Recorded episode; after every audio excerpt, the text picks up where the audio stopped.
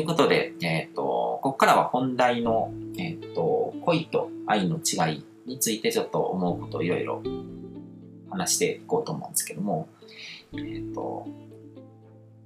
うん、これもちょっとお便りも届いてて、あのまあ、恋は一人で落ちるもので、愛は二人で育むものっていう言葉があるんですけども、まあ、恋は自立するまでの自分なのかなって思ったりしますみたいなお便りが届いてたんですけども、あの、恋っていうのは自分の中の欲求とか、まあ、欲求とかっていうのはもともとこう欠落から生まれてくるものだと思うんですね。大部分の欲求っていうのは。だから、あのー、以前の動画でも話したんですけども、人がこう自我を確立して成長していく段階で、世界から切り離されて完璧な存在じゃない、自分にはいろいろないものがあるっていうことに気づいていくわけじゃないですか。で、その中でその欠落を、あのー、埋めたいっていうもので、こう欲求っていうものが生まれてくると。で、恋ってものはそういう欲求をお互いに求めてこう満たし合うような関係で、愛っていうものはもっとこう抽象度が高くてこう普遍的なものなんですね、本来。うん、だから恋っていうのは言ってみれば、まあ、煩悩の現れに過ぎないんですね。でも否定するわけじゃなくて、こう煩悩っていうのは人生の中でのこうレクリエーションとか、あの、エンターテインメントだと思うんですよ。人間がこう、心と体と魂っていう器を持ってこう、生きてるっていうことは人生を経験するっていうこと自体に意味があるわけでで人生っていうものはこう心とか体とか魂とか持ってないと経験できないことでで経験することの意味っていうのは、まあ、要はもうエンターテインメントですその経験自体を楽しみなさいっていうことで。で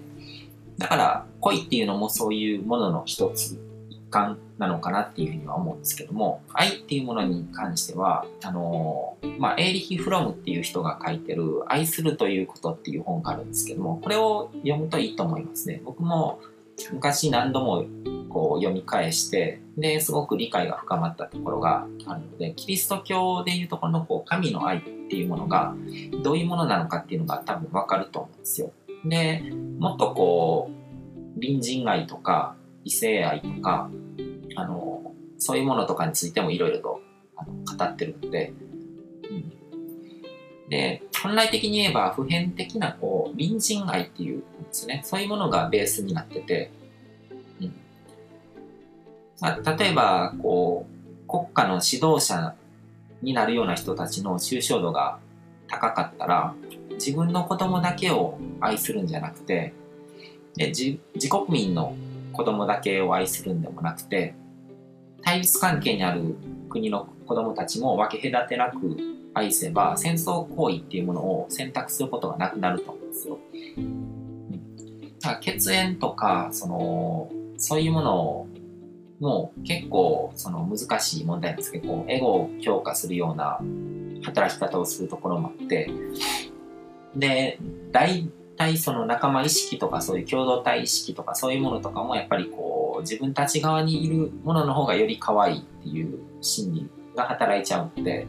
うん、だからうん難しいんですよね。その戦争をするっていうこう決断をする人が実は自国民のこう子供たちの前ではすごくいいおじいちゃんだったりするわけで、うん、で実際のところこう自分の国の子供とかとかお金だったりこう国のプライドとか個人のプライドの方をより愛してるから戦争っていう選択が頻繁に行われるわけですよね。だからこうこういう場合に愛するっていう言葉を使うのはちょっと言霊的に失礼な 気がするので愛っていう言葉その漢字とかにこう失礼な気がするのでだから恋してるって言った方がいいのかもしれないですね。お金に恋してるから戦争を起こすとかその国というものをに恋してるから、だから愛国心じゃなくて恋国心とかの方がいいのかなっていう気はしますね。うん、で、恋っていうのはもう下心丸出し感じの通りで、で、あの、煩悩丸出しなわけで、そっちの方が、あの、言葉の意味的には正しいと思いますね。うん、だから、恋っていうものは、こう、人に迷惑がかかることが起こりやすいっていううん、理解が必要なのかなっていうふうに思いますね。恋は盲目っていう言葉あるけど、愛は盲目はないわけじゃないですか。愛に目覚めると、こう、抽象度は上がっていくんですよ。より物事がよく見えるようになっていくんです。でも恋にハマってると視野が狭くなって抽象度は下がる。で、情動、煩悩と情動に支配されてる状態ですね。ただ、その抽象度が下がること自体は夢中になるっていうことでもあるので、他のものが視界に入らない、それに集中して楽しんでる状態。なので、エンターテインメントとして楽しいことではあるんですよね。うん、まあでも、こう、人に迷惑をかけたりとか、その嫌な思いをさせるっていうのは良くないと思って、他人の自由を損なうようなことですよね。それは良くないっていうので、で、それは倫理的に良くないっていうよりは、こう、まあ、倫理的に良くないっていう共通の認識っていうのも必要だと思うんですけども、でも結局自分に全部返ってくることなんですね。だから他人に迷惑をかけたり嫌な思いをさせるっていうのは、自分の演技を自分で怪我してるのと同じことになるので、うん、で、それはこう、縁起を汚すっていうのはこう因果応報で自分になんか返ってくるっていう意味合いもあるしこうそれをやることによって罪悪感っていう汚れも身にまとうわけじゃないですか。だからそれはあのー、結局のところ自分の行動を変えることになってで自分自身のこう未来を損なうことにもつながって自分が良くないと思うことをやるっていうのが一番やっぱりこう心の中に汚れを作っちゃうって、うん、で、この辺はもう究極的には自己責任なんだろうなとは思うんですけども、その、まあ恋とか恋愛とかその辺のことでこう、火遊びみたいな感じになってこう身を滅ぼすっていうのは人類のこう歴史の中で何度も何度も繰り返されてきてることなのでだから永遠の課題なんだと思いますね。うんまあ、そこから学ぶっていう姿勢が必要なのかなっていうふうに思います。で、えっ、ー、と、恋と愛なんですけども、まあ最初は恋から始まっていいと思うんですよ。というかなんかいきなり愛から始まるとかってなかなかないと思うんですよ。普遍的すぎて目に見えないものだったりとかするので、愛ってなかなか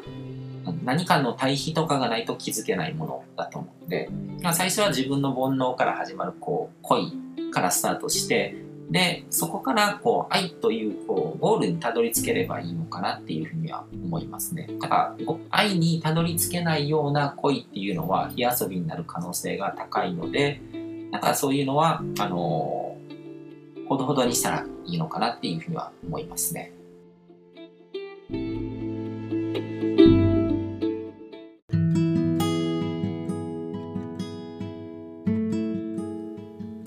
今回も最後まで聞いていただいてどうもありがとうございます。チャンネルの説明ページの方に僕が提供している悟り式コーチングの最初の2ヶ月分を無料で受講できる案内があります。ゴール設定とアファメーションについて詳しく解説してるんですけども、僕自身もこれらのことを本格的に取り組み始めて、で、それで大きく人生を変えたという経験があるので、あの、まだ受講したことがない方であったりとか、このタイミングでピンとくる方はぜひ登録して体験してみてください。また、僕がどんな人間なのかを簡単に知ってもらえる2分ほどで読める会員プロフィールのリンクも貼ってます。僕自身がインターネットを通じた出会いによって自分の人生を大きく変えたので、この出会いがあなたの人生を変える良いものになることを願ってます。ではまた次の放送でお会いしましょう。